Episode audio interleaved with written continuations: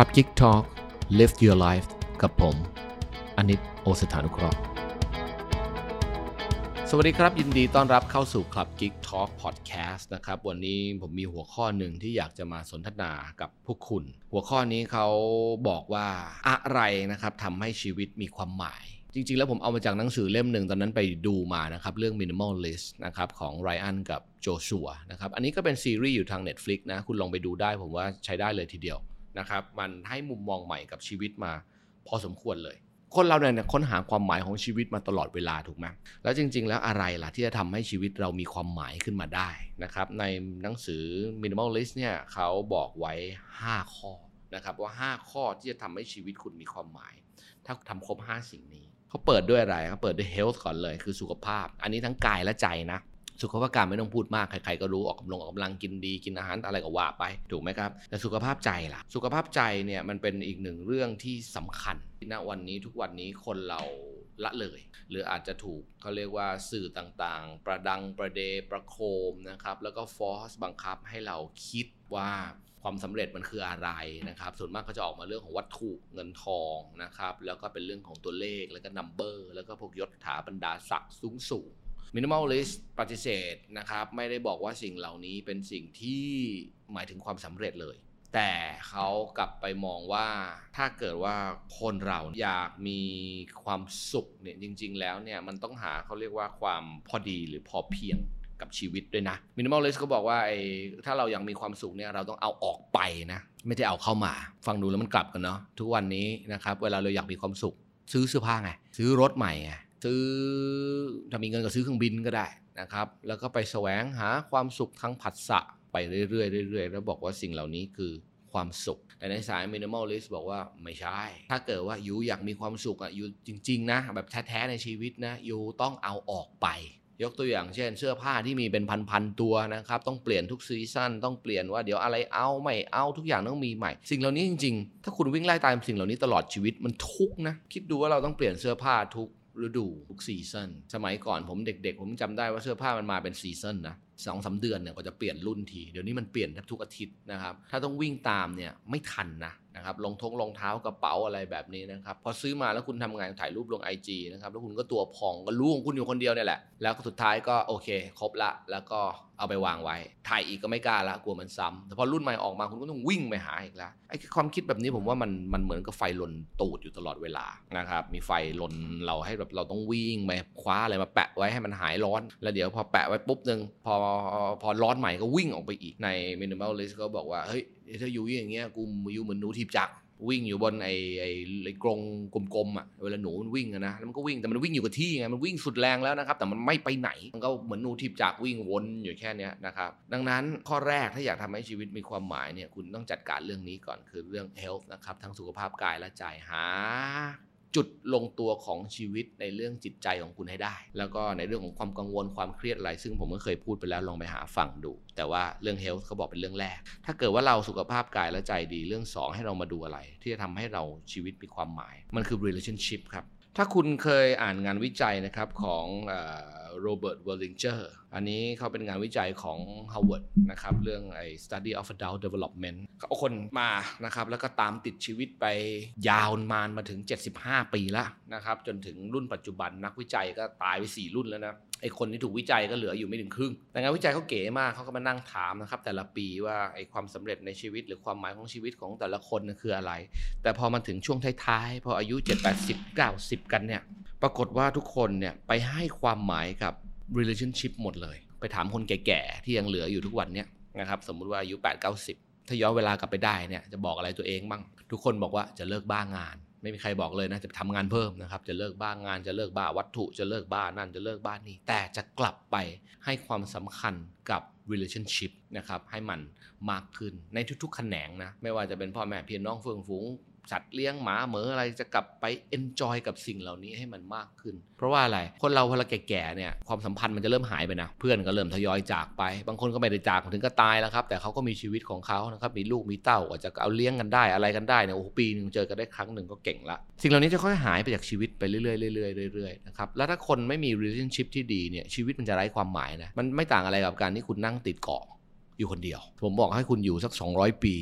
นะครับแต่ไปติดเกาะอยู่คนเดียว คุณเอาไหมชีวิตมันคงไร้ความหมายและจืดชืดสิ้นดี ทุกวันนี้หลาย ๆ คนก็ใช้ชีวิตเหมือนติดเกาะอยู่คนเดียวนะ ถึงเดินอยู่บนถนนมีคนสวนไปสวนมาก็ไม่ได้สนใจใคร ใช้ชีวิตแบบเขาเรียก lonely in the crowd นะครับใช้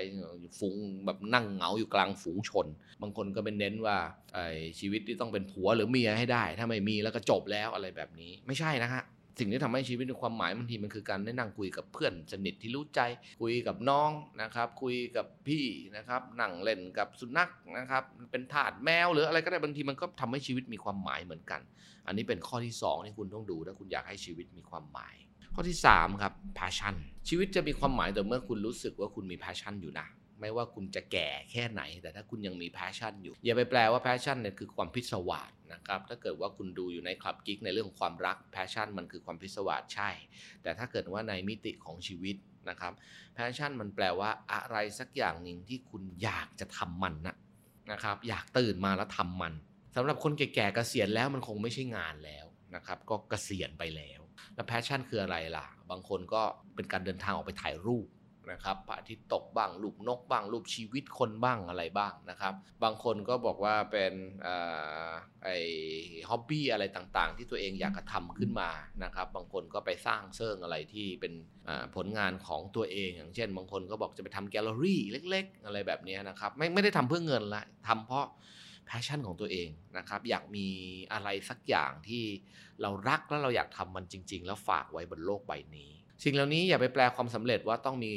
ขายได้มากมายเงินทองมากมาย หรือว่าต้องมีคนมากดไลค์เป็นเป็นล้านคนอะไรแบบนี้นะครับ passion คือสิ่งที่เราอยากทำเฉยๆ number ไม่ได้สำคัญเลยนะครับ number ที่จะตามมาไม่ว่าจะเป็นเรื่องการกดไลค์หรือเป็นเงินทองอะไรแบบนี้ ไม่ได้สำคัญกับ passionเลยสำหรับถ้าเราต้องการความหมายของชีวิต มันเป็นสิ่งที่เราอยากทำนะครับ ตื่นมาทำแล้วเรามีความสุขนะครับ ถ้าคุณมีสิ่งนี้พรุ่งนี้ชีวิตคุณมีความหมายละ ก็มีตื่นแล้วมันรู้ว่าต้องไปทำอะไรแล้วมีความสุขเนี่ยนะฮะมันมีความหมายละแต่ถ้าตื่นมาแล้วไม่รู้จะทำอะไรนะครับว่างเปล่าไปเรื่อยๆนะครับก็ทำงานไปอะไรไปแล้วก็ใช้ชีวิตแบบเหมือนมดสร้างรังมดรังปลวกไปวันๆน่ะนะครับมันก็เหมือนชีวิตสัตว์โลกเฉยๆฮะแต่ว่ามันไม่มีเขาเรียกว่า meaning นะครับของชีวิตอยู่ ดังนั้นเขาบอกว่าข้อที่ 3 ใส่ passion เข้าไปด้วย ข้อที่ 4 ครับเขาใช้คำว่า growth คือชีวิตมันต้องมีการเจริญเติบโต อย่าไปแปลว่า number อีกละ ไม่ใช่ดูบัญชีแบงก์แล้วบอกเติบโต การเติบโตของชีวิตก็คือมันมันเราได้เขาเรียกว่าขยายนะครับในสิ่งที่เราอยากจะทำหรือขยาย passion ของตัวเองออกมาเนี่ยแหละนะครับ ถ้าเกิดสิ่งนี้มันทำให้ชีวิตเรามีความหมายและเติบโตได้เนี่ยคุณยิ่งฟินหนักเข้าไปอีก การเติบโตของชีวิตเนี่ยมันไม่ใช่ว่าคุณแก่ทิ้งไปวันๆแล้วบอกว่าเติบโตนะนะครับนั่งหายใจแล้วก็ไอ้ฉันอายุปีนี้45แล้วปีหน้า50 แล้วฉันโตแล้วไม่ใช่ เติบโตจากของชีวิตเนี่ยมันคือเติบโตทางความคิดด้วยนะครับการเติบโตทางความคิดมันแยกออกไปได้หลายมิติมากมายครับกิ๊กก็ได้บอกคุณไว้ในหลาย ๆ เรื่อง แต่สุดท้ายแล้วมันคือการรู้ว่านะครับเอาอะไรดีหรือไม่ดีกับชีวิต อะไรควรหรือไม่ควรกับชีวิตนะครับเข้าใจโลกในหลาย ๆ มุมนะครับหรืออย่างน้อยเข้าใจโลกธรรม8นะครับว่ามันมีอะไรบ้าง โลกธรรม8ก็มีลาบอะลาบยศอะยศ นินทา ประสังสา ทุกข์หรือสุขนะครับลาบก็คือเข้าใจว่าชีวิตบางทีชีวิตก็ม่ขึ้นนะอะลาบก็คือบางทีชีวิตมันก็ไม่ได้นะ ยศก็คือหมายถึง power ยศถาบรรดาศักดิ์บางทีหัวโขนมันมาเราก็ได้ขึ้น ช่วงไหนอายศก็หมายความว่าอะไร ช่วงไหนหัวโขนมันออกไปนะครับ มันก็ล่วงลงมาทางความสถานะในสังคม แต่ว่า เราก็ยังเป็นเราอยู่เนี่ยแหละนะครับ แต่สิ่งเหล่านี้คือสัจธรรมนินทาก็คือมีคนพูดถึงเราในทางไม่ดี ประสังสาก็มีทางพูดถึงเราในทางสรรเสริญนะครับ อย่าไปอินกับมัน นินทาหรือสรรเสริญมันก็เรื่องเดียวกันนั่นแหละนะครับ สุดท้ายมันก็เหมือนกับว่าชีวิตเรามันก็ยังเป็นชีวิตเรา มันเป็นแค่สัจธรรมบนโลกใบนี้ แล้วก็ทุกข์กับสุข ถ้าคุณเข้าใจในเรื่องของตรงนี้เนี่ย คุณจะ growth ได้นะ แต่ถ้าคุณยังไปยึดติดอยู่กับอะไรสักอย่าง คุณจะ growth ไม่ได้ คุณจะเติบโตไม่ได้นะครับ เพราะว่าเมื่อไหร่ก็ตามที่คุณไปยึด หรือไปติดอยู่อะไรอย่างหนึ่งคุณก็จะติดอยู่ตรงนั้นแหละนะครับ มันไม่สามารถจะลอยสูงขึ้นไปได้นะครับ ก็เหมือนกับเอาอะไรมาผูกขาตัวเองไว้ แล้วก็พยายามจะเดี๋ยวเดี๋ยวฉันจะขึ้นบอลลูนแล้วลอยขึ้นไป แต่ดันเอาอะไรมาผูกขาตัวเองหนักๆไว้มันก็ลอยไม่ขึ้นนะครับ อันนี้เป็นเรื่องของ growth นะครับ ก็ลองดูลองปรับเข้ากับชีวิตตัวเองดูว่า ฉันจะเติบโตทางความคิดกับชีวิตฉันได้อย่างไร ข้อที่5นะครับเขาใช้คาว่า contribution นะครับที่ทำให้ชีวิตมีความหมาย contribution คือการให้ละกัน เดินไปเอาเงินให้ขอทาน 5 บาทได้ไหมมถ้าคุณรู้สึกว่ามันทำให้คุณฟินกับอารมณ์นั้นมันก็ได้อยู่เหมือนกัน แต่เอาเข้าจริง contribution ในที่นี้หมายถึงการให้อะไรกับคนอื่นๆ แล้วคุณรู้สึกว่าคุณพอใจภูมิใจหรือมีความสุขกับการกระทำนั้น ไม่ต้องให้เงินก็ได้นะ ให้ความรู้ก็ได้นะ ให้แรงก็ได้นะ นะครับให้ประสบการณ์ก็ได้นะนะฮะหรือว่าการไปช่วยเหลือคนอื่นทำอะไรเล็ก ๆ น้อยๆนะครับแบบนี้หรือทำให้ชีวิตเขาสามารถจะหลุดพ้นจากความทุกข์หรือดีขึ้นมา มันเป็นหลาย ๆ อย่างบางคนก็บอก charity นะครับไปทำบุญอ่านหนังสือให้คนตาบอดอะก็ได้อย่างนั้นเป็นปนมิติของทางศาสนานะครับแต่บางทีเอาแค่คร่าวๆคนที่อยู่รอบตัวเราเนี่ยแหละนะครับถ้าคุณ contribu ให้เขามากเพียงพอชีวิตคุณก็จะมีความสุขนะ เพราะว่าคุณก็จะได้รับความเขาเรียกว่า appreciate จากอีกฝั่งหนึ่งกลับคืน มันก็จะ effect ไปกับขา relationship นะครับที่คนมันก็ทำให้ relationship relationship คุณดี หรือความสัมพันธ์คุณดี ในทุกๆมิตินะครับในนั้นในเรื่องของ contribution เนี่ยมันทำให้คนรู้สึกว่าภูมิใจในตัวเองได้นะ คุณไปซื้อของอะไรมาหรือไปกินอาหารแพงๆเนี่ยมันเป็นเขาเรียกว่าตอบสนองทางผัสสะนะครับคุณไปกินอาหารมิชลินสตาร์มื้อละหมื่นถามว่าคุณรู้สึกว่าแบบภูมิใจในตัวเองไหมก็เปล่า ก็ไปนั่งกินอยู่คนเดียวหรือ 2 คนแล้วมันอร่อยดีนะครับ ก็รู้สึกว่ามันกำซาบลิ้นดี แต่ถามว่าจะรู้สึกว่าตัวเบาตัวลอยตัวพองรู้สึกว่าตัวตัวเองมีคุณค่าหรือมีมินนิ่งมันยังนะครับ มันไปตอบไอ้สนองทางด้านผัสสะเฉยๆแต่ถ้า contribution เนี่ยถ้าเกิดว่าคุณได้ไปช่วยเหลือเพื่อนมนุษย์หรือได้ช่วยเหลือใครสักคนหนึ่งแล้วคุณรู้สึกว่าการกระทำนี้มันเป็นการกระทำที่คุณทำแล้วมันเขาเรียกว่าอิ่มเอมใจเนี่ยมันช่วยขัดเกลาชีวิตแล้วมันทำให้ชีวิตมีความหมายนะอย่างที่บอกเอาอะไรเข้ามาในหาตัวมันก็ ตอบสนองทางผัสสะนะครับ แต่ถ้าบางทีเอาอะไรออกจากตัวไปช่วยเหลือคนอื่น แล้วคุณอิ่มเอมใจเนี่ยอันนี้มันเป็นการเติมความหมายของชีวิตเข้าไป อันนี้คือ 5 ข้อนะครับ health relationship passion growth แล้วก็ contribution ถ้าคุณทำครบ 5 ข้อนี้ เดี๋ยวชีวิตคุณจะมีความหมายสำหรับตัวคุณหรือมี meaning สำหรับคุณ หรืออย่างน้อยคุณรู้ว่าพรุ่งนี้ตื่นมามันเป็นวันที่มีความหมายสำหรับคุณ หรือคุณทำวันวันนี้หรือวันนั้นให้มีความหมายได้ด้วยความสดใส และนี่แหละครับเป็นอีกหนึ่งคีย์สำคัญ เมื่อไรก็ตามที่เรารู้ว่าพรุ่งนี้เราตื่นมาเพื่ออะไร และเราจะใช้ชีวิตอย่างไร และมีความหมายและมีความสุขกับมันแค่ไหน ทุกๆวันจะเป็นวันที่มีค่าที่สุดสำหรับคุณ